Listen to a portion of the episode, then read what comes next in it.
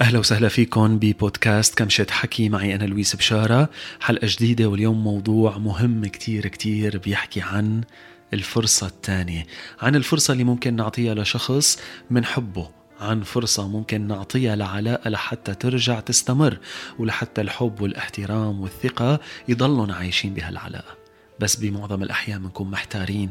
هل لازم نعطي هالفرصة الثانية أم لازم ندير ظهرنا لهالعلاقة ونمشي؟ بتدور ببالنا كتير من الصور بتدور ببالنا كتير من المخاوف وما بنعرف. إذا بنكون على صواب إذا عطينا الفرصة الثانية القرار منه سهل. لهيك لازم نعرف أيمت نعطي فرصة ثانية لشخص جرحنا لشخص مس بأساس العلاقة بيننا وبينه. اليوم رح نحاول نفسر شوي ايمت لازم نعطي الفرصة الثانية للشخص؟ ومين الشخص اللي بيستحق فرصتنا الثانية لإله؟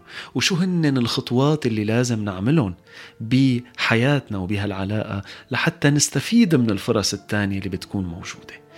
في قول ويمكن كتار منكم سمعوه وشافوه على مواقع التواصل الاجتماعي بيقول fool me once shame on you. Fool me twice shame on me.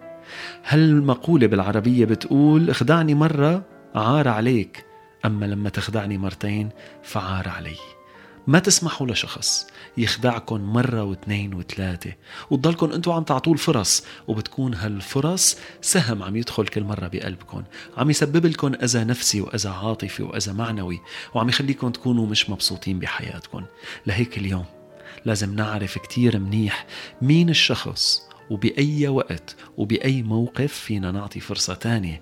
وشو هن المواقف اللي ما لازم نعطي فيهم فرص تانية؟ ولازم نستجمع قوانا ويكون في عنا الجرأة ويكون في عنا القوة إنه نمشي إنه نترك إنه ننتصر لكرامتنا وننتصر لعزة نفسنا وناخد موقف بالحياة. القاعدة الأولى قبل ما نعطي فرص بحياتنا بتقول ما تعطي فرصة لشخص أذاك وكسر لك قلبك وخان مشاعرك؟ إذا الحب والمشاعر هن اللي عم بيخلوك تعطي هالفرصة الثانية. نعم عم تسمعوا صح. إذا الحب هو اللي عم يدفعك وإذا المشاعر هي اللي عم تدفعك لتعطي الفرصة الثانية بس ما تعطي الفرصة الثانية. الحب لحاله ما بيكفي المشاعر لحالهم ما بيكفوا. لازم يكون في ثقة. ولازم يكون في احترام ولازم يكون في ولاء ولازم يكون في اتفاق في أسس للعلاقة في أسس للفرصة الثانية لتنعطى الفرصة الثانية ما بتنعطى بس لأني بحبه للشخص لأنه إذا أعطيت فرصة ثانية على أساس المشاعر اللي عم تدفعني رح أرجع أنكسر مرة ثانية. انتبهوا منيح على هالقاعدة. واليوم تذكروا كم مرة أعطيتوا فرص للناس بس لأنكم بتحبوهم ورجعوا مرة تانية ومرة ثالثة ومرة رابعة جرحوكم اعملوا أساس حقيقي للعلاقة. اعملوا أساس حقيقي للفرصة الثانية لحتى ما تضيع هالفرصة منكم وتخسروا الشخص ويكون الوجع بالمرة الثانية أكبر وأكبر. القاعدة الثانية بتقول ما تعطوا فرصة إذا كانت الغلطة مست أساس العلاقة في أغلاط بتصير بحياتنا ما في من بعدها فرص ثانية. بتكون هي الفرصة الأولى والأخيرة. ولازم لازم ننتصر لكرامتنا ولعزة نفسنا وندير ظهرنا ونمشي.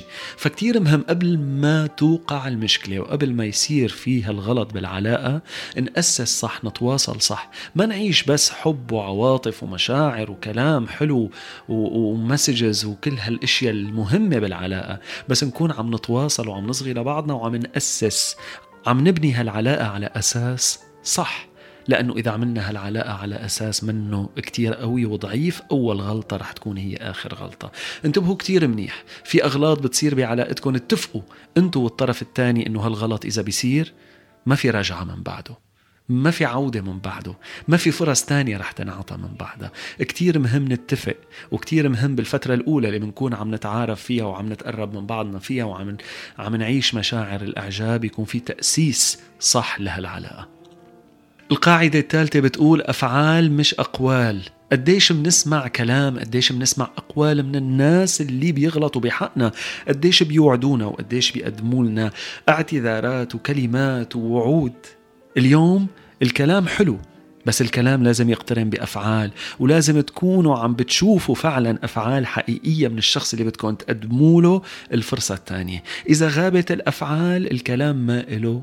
معنى ما تنغشوا بالكلام اللي بينقال لكم اطلعوا دائما لتبنوا ثقتكم بالشخص على أفعاله مش على أقواله. ما تبيعوا مشاعركم لأشخاص شاطرين بالكلام وبس. ويوم اللي بيجي عند التنفيذ بيضيع كل الكلام وبيختفي كل الكلام. القاعدة الرابعة بتقول الالتزام من الطرفين. وبدي أحكي معك أنت أو أنت المجروحه المكسورة اللي بدك تعطي فرصة تانية أو أنت اللي حابب إنك تعطي فرصة تانية. اليوم الالتزام لازم يكون بين الطرفين. إنهم يرجعوا يصححوا الشيء اللي انكسر. ولازم تعرفوا شيء كتير مهم كتير مهم. إذا رجعتوا بالعلاقة وعطيتوا فرصة جديدة وضليتكم عايشين مثل ما كنتوا عايشين قبل ما يصير الغلط الغلط رح يرجع يتكرر. هيك الإنسان هيك بطبعه إذا ضله عايش مثل ما كان قبل الغلط رح يرجع يكرر الغلط. النمط اللي نحن منكون عايشينه هالباترن اللي نحن منكون عم نعيشها رح ترجع تتكرر بحياتنا ورح نرجع نكرر أغلاط الماضي. إلا إذا كان في التزام من الطرفين مع بعضهم لحتى يغيروا من نمط العلاقة لحتى يصححوا من اتجاه وتوجه العلاقة لحتى يغيروا كل هالنمط لحتى يكون في نتائج أفضل. إنما إذا رجعتوا مثل ما كنتوا قبل صدقوني الفرصة رح تضيع والغلط رح يرجع يتكرر. اشتغلوا سوا وانت اللي عم تعطي اليوم فرصة إذا قررت إنك تعطيها وتشتغل مع الطرف الثاني لتصححوا نمط هالعلاقة. ومشوار هالعلاقة ما تحمل الطرف الثاني من نية إنك سامحته. أسوأ شيء ممكن تعمله إنك تعطي فرصة ومن بعدها تذكره لهالشخص بكل مرة إنه أنت سامحته وكأنك مسلفه فرصة لقدام. انتبهوا يوم اللي بتعطوا فرصة هي الفرصة للطرف الثاني ولإلكن مع بعضكم سوا لحتى تصححوا الشيء اللي انكسر.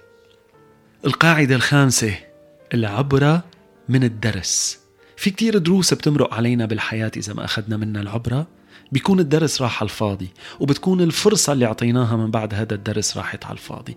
لازم كتير منيح نقعد سوا ونحكي سوا ونعرف شو هي العبرة اللي أخذناها من الغلط اللي صار بهالعلاقة ومن الفرصة اللي انعطت.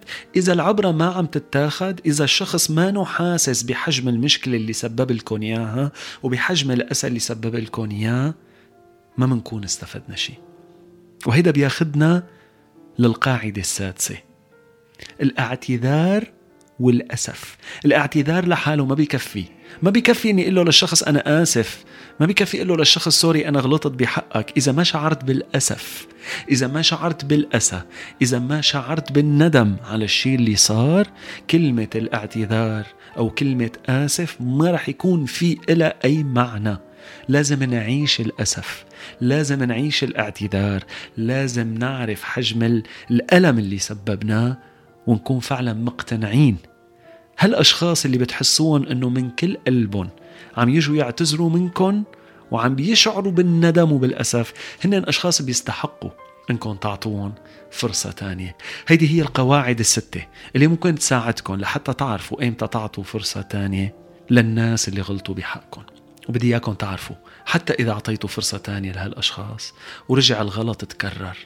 خلي يكون في عندكم القوة ويكون في عندكم الشجاعة أنكم تكملوا حياتكم وتكونوا مبسوطين وتفكروا بطريقة إيجابية وتقدروا نفسكم وتكونوا ممتنين للدنيا بكل شيء فيها وتأكدوا تماما أنه الشخص السلبي اللي بيطلع من حياتكم بكل الطاقة السلبية وبكل الأغلاط وبكل الألم اللي سبب لكم إياه يوم اللي رح يطلع من حياتكم هالفراغ لازم تملوه محبة لنفسكم وتقدير لذاتكم وهالفراغ اللي رح ينترك رح يرجع يمتلي بالشخص الصح اللي رح يقدم لكم كل المحبة وكل الاحترام وكل الحب ورح تقدروا تعيشوا معه أجمل حياة وأجمل حب وأجمل علاقة. خليكم دائما متفائلين. ما تفقدوا الأمل. نحن كل يوم بدنا نعيش على أمل أنه اليوم وبكرة رح يكونوا أيام أحلى وأنه نحن أشخاص بنستحق كل خير وكل حب وكل تقدير بهالحياة. بدي أطلب منكم بالنهاية إذا عجبكم هالبودكاست إنكم تعملوا له سبسكرايب وتشاركوا مع أصدقائكم وتتواصلوا معي عبر مواقع التواصل الاجتماعي وعبر قناتي على اليوتيوب. تحياتي لكم.